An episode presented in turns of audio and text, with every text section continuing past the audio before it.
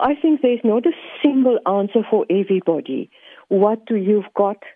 Uh, uh, uh, there are some people who are particularly vulnerable or frail, or they've got other uh, illnesses on board as well, for whom it would be very much uh, in their interest to continue wearing a mask.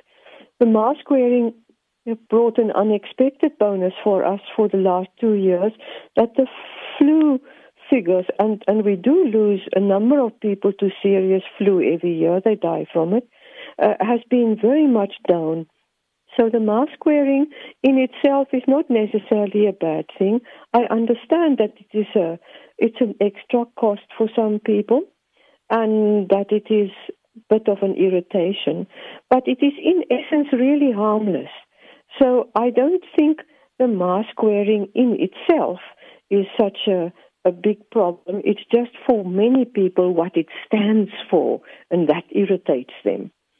So uh, uh, I wouldn't be too disappointed if they keep the masks.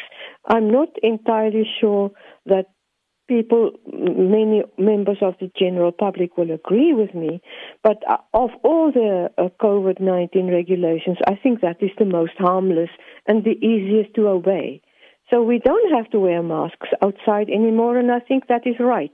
And just indoors, where this virus tends to build up in numbers uh, um, where the uh, uh, um, air conditioning or, or, the ventilation is not so good, and that is for your own interest. So I I wouldn't be too disappointed if they keep that, but some many of the other things they can I think really drop.